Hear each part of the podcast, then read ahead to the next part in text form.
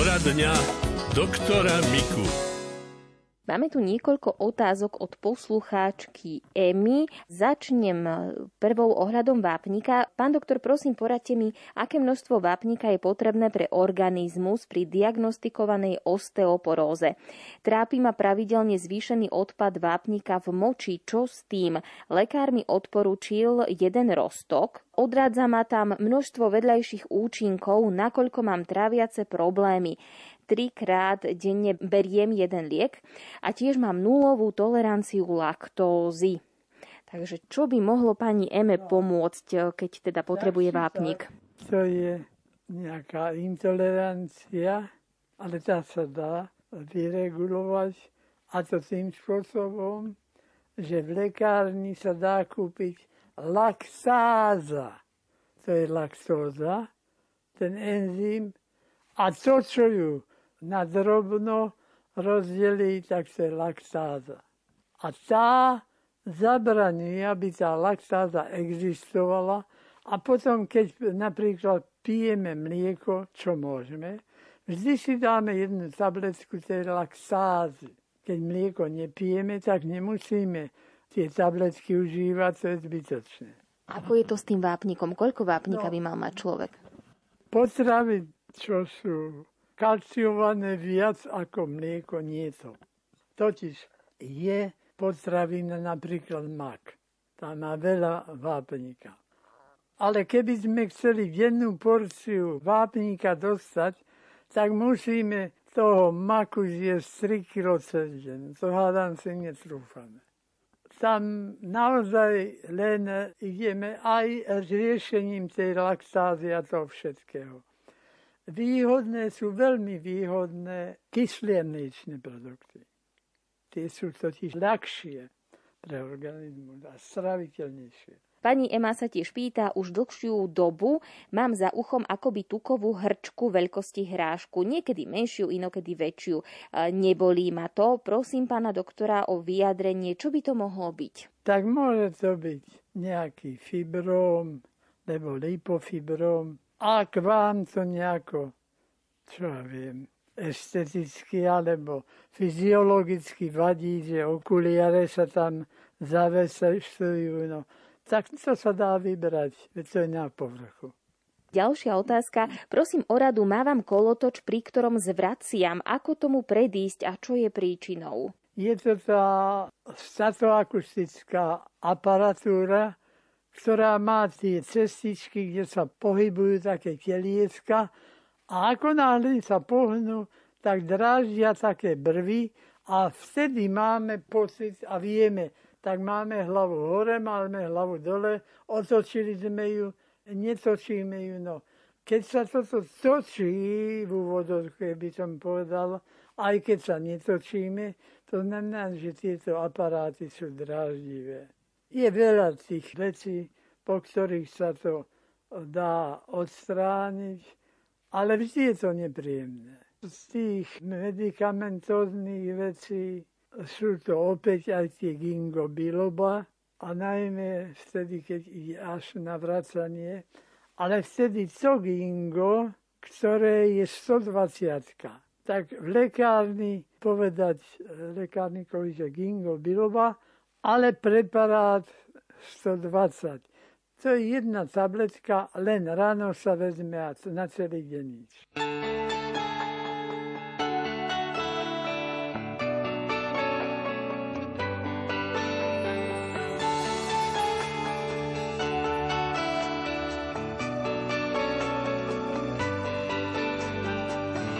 Je to viac než nutné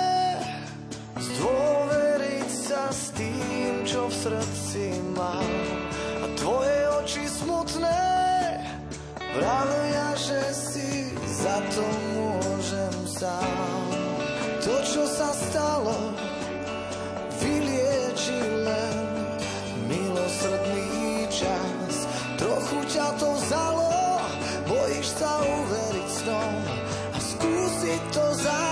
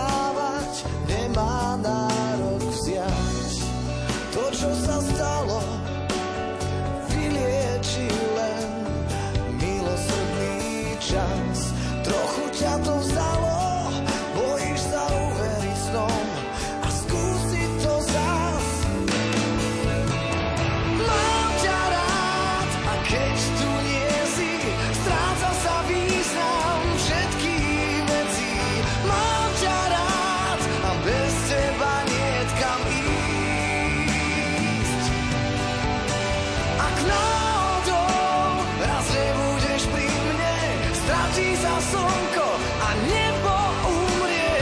Mám ťa rád a iba na tom záleží.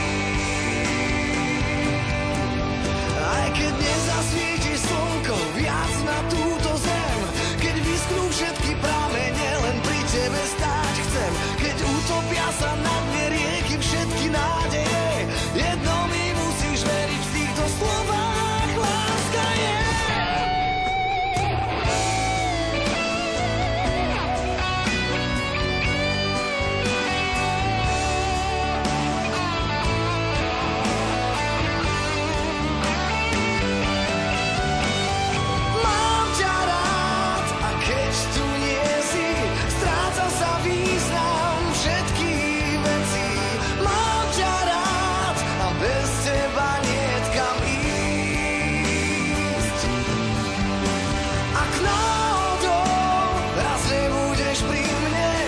stratí sa slnko a nebo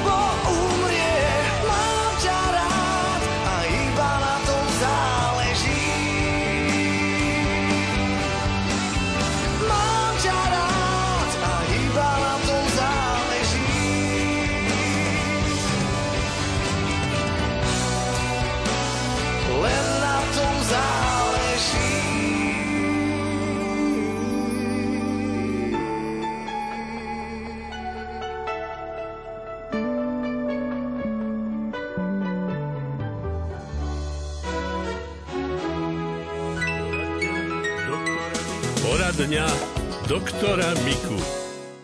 Ďalšia otázka je od pani Márie. Dobrý deň, pán doktor. Beriem hormonálne lieky, musím ich brať a začala som z nich priberať. Ako mám schudnúť? Nejem veľa. Nevieme čo. No môžu to byť hormóny na štítnu žľazu. Tam skôr by priberala, ak by prestala brať a brala menej. Tam nesmie sa brať menej ani viac, ale presne na chlb ako treba, aby sme toho nemali ani veľa, ani málo. To priberanie priamo hormónami je tiež možné. To sú kortikosteroidy a tieto, no tak jednoducho, ak ich nemusí brať, tak ich nebrať. No. Ale ak tieto, ktoré sú náhrada orgánových hormónov, tam sa nedá nič robiť, tam potom už spôsobiť stravu tak, aby nás neohrozila. Čiže aby sme nedostali sadlo na brucho a potom by sa nám ťažko dýchalo a aby sme nedostali stučnenie, pečenie a všetké. Jednoducho, jedna vec k druhej. Tam sa to potom musí brať do úvahy všetko. Ďalšiu otázku nám poslal pán Rastio z Vrútok. Dobrý deň, chcem sa spýtať, ako sa dajú liečiť krčové žily. Jednu nohu už mám operovanú, no druhú si nechcem dať. Je viacej operácií, ale najrozumnejšie sú laserom a ide o to vlastne, aby sa tie obchádzky tej tekutiny, čiže v tomto prípade krvi, aby sa skrátili a aby tá cirkulácia bola normálne rýchla, aby nebola spomalená. A keď dáme ešte aj ten preparát, ktorý e, má ten diozmín a hesperidin, tak ešte aj vnútro cievy v tých nohách zlepšujeme. Tak takto spoločne a okrem toho ešte aj pohyb tých nôh, no a je to v poriadku. Pani Mária nám píše, dobrý deň, mám 66 rokov a mávam denne bolesti klbov na zápestiach, najviac na palcoch. Tiež ma bolievajú kolená a píšťali po chodidlá. Kolená pri vstávaní alebo pri chôdzi po schodoch. Keď chvíľu sedím, nemôžem sa postaviť, som stuhnutá a zo zeme sa vôbec nemôžem postaviť. Bolesť mi poľaví po nahriatí infražiaričom alebo po teplom kúpeli. Čo by mi ešte mohlo pomôcť? Tam je dôležité, či sú pritom aj opuchy tých prstov, píše sa tam nič. A či to videl reumatolog. Reumatolog totiž veľa je týchto rôznych reumatoidných, teda nie reumatických, ale reumatoidných chorob, ktoré sa podobajú na tú reumu, ale etiologicky vznikli z rôzneho dôvodu, takže rôzne sa budú liečiť väčšinou.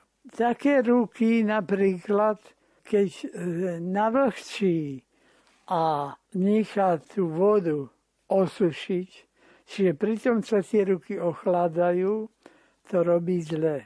Tam vždy, keď si ruky umie treba poriadne osušiť. Najrozumnejšie tie fény. Keď sa zapne teplo, takže ručky sú suché. Ale každopádne nesmie voda na rukách sa vypariť a takto osušiť.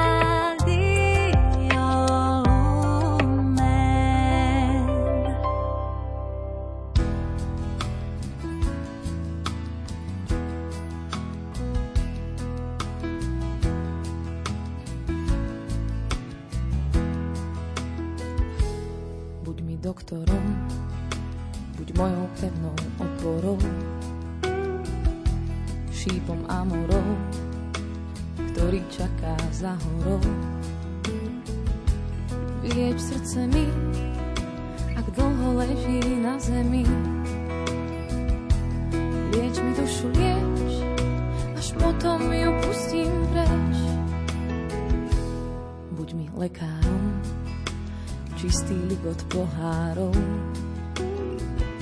Vylieč všetok strach, nie len v návštevných hodinách. Vylieč z obavy, každý pohľad nezdravý. Lieč mi dušu, lieč, až potom ju pustím preč. Ako čistá voda čerstvý chlieb, zorný tlak a správny tep,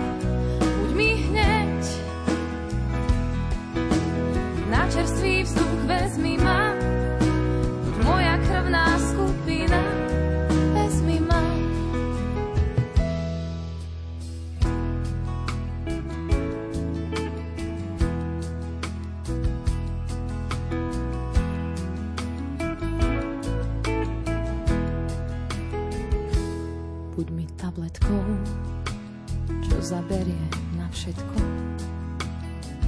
V každom postoji láska rany zahojí. V každom trápení počkaj na mňa môj ženík. To, čo lieči svet, je každého srdca stred. Ako čistá voda čerstvý chlieb, zorný tlak a správny tep, buď mi hneď.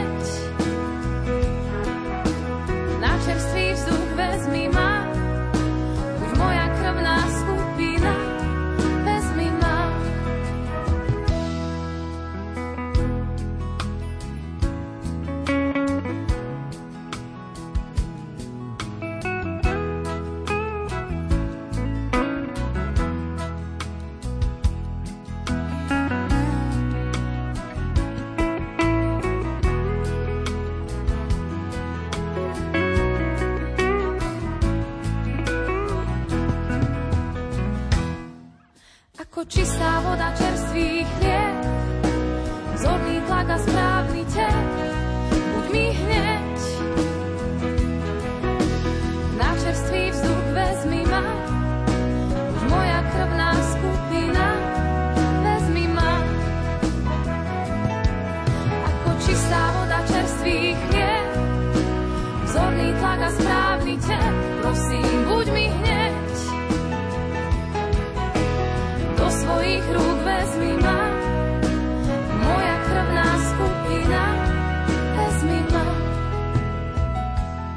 Odovzdám sa ti, ku tebe sa obrátim.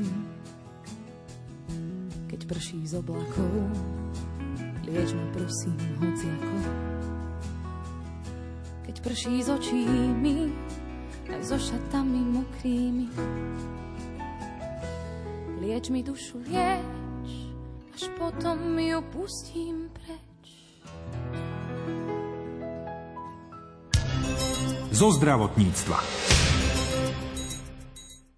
Pre onkologických pacientov je dôležitá nielen správne nastavená liečba, ale aj vhodná strava. Aj živiny, ktoré prijímajú, môžu totiž ovplyvniť napríklad rast rakovinových buniek.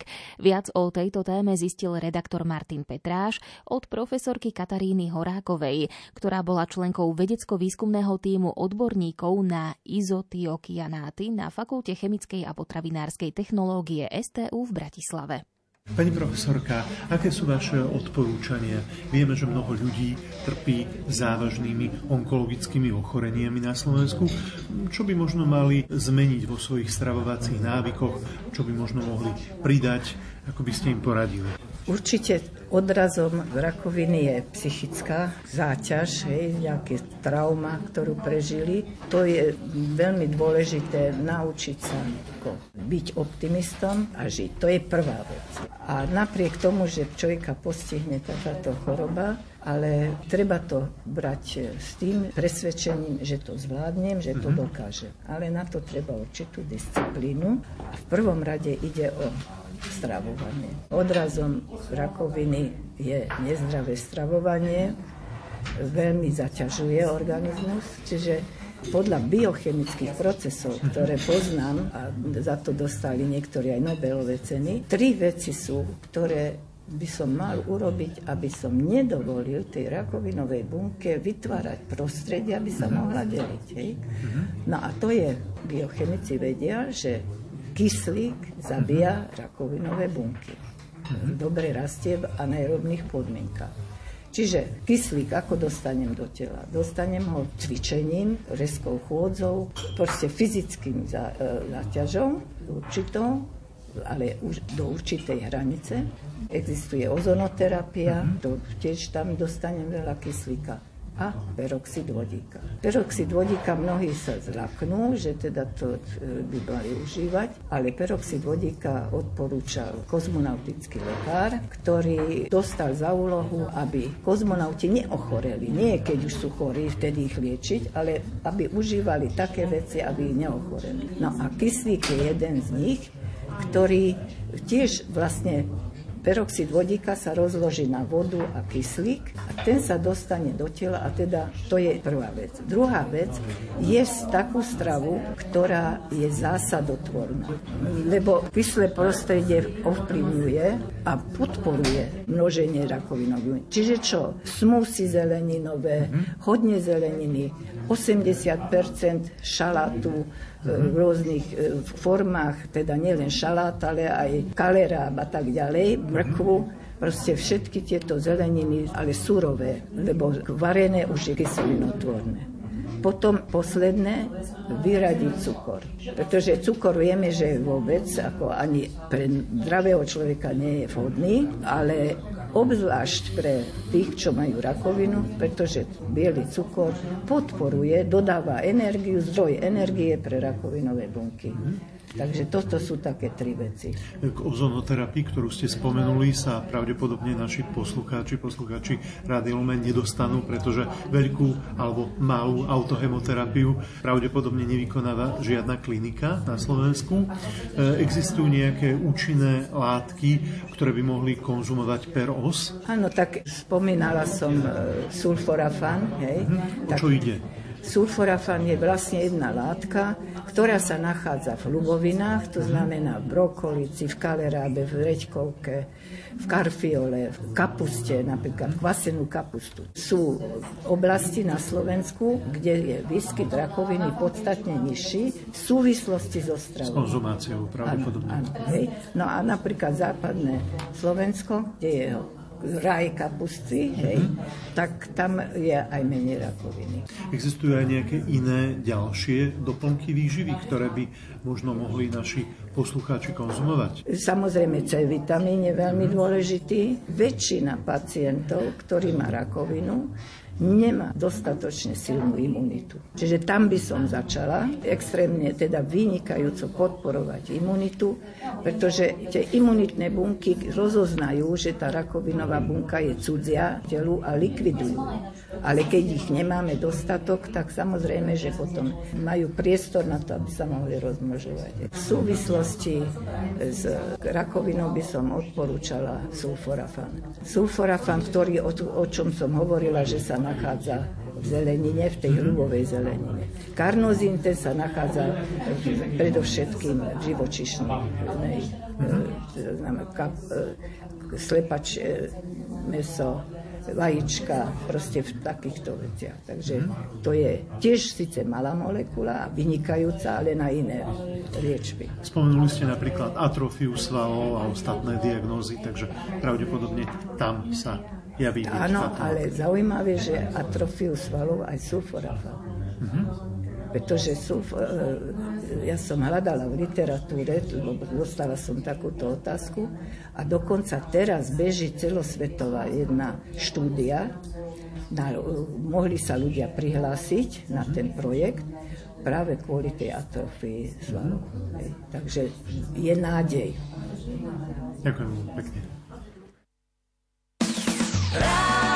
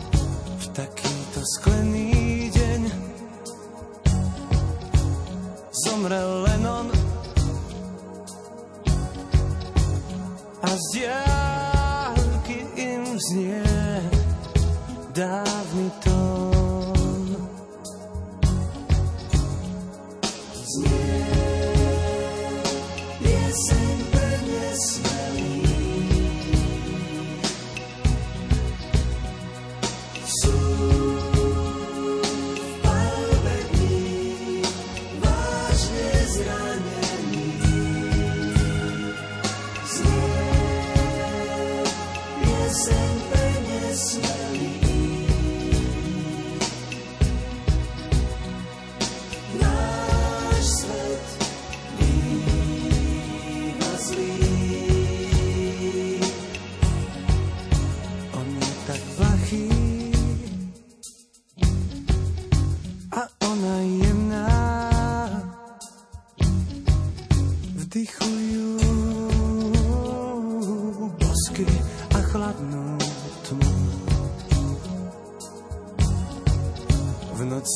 Vracajú cez dieru v tme na internát. Vedia, že zajtra mm, prepadnú.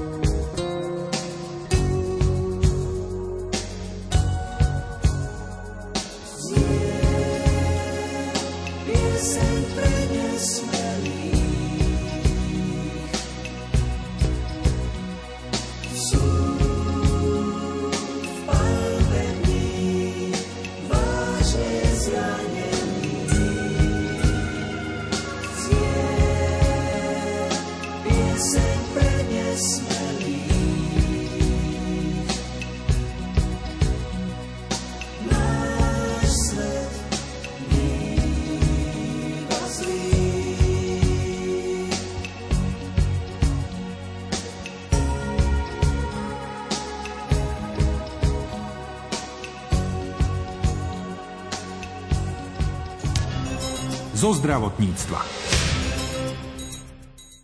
Zmeny počasia a prechod ročných období ovplyvňujú život ľudí s ochoreniami klbov. Dôvodom je to, že sú meteosenzitívni. Bolesť môžu potlačiť prírodnými produktmi, liekmi alebo vo vážnych prípadoch pomáhajú operácie.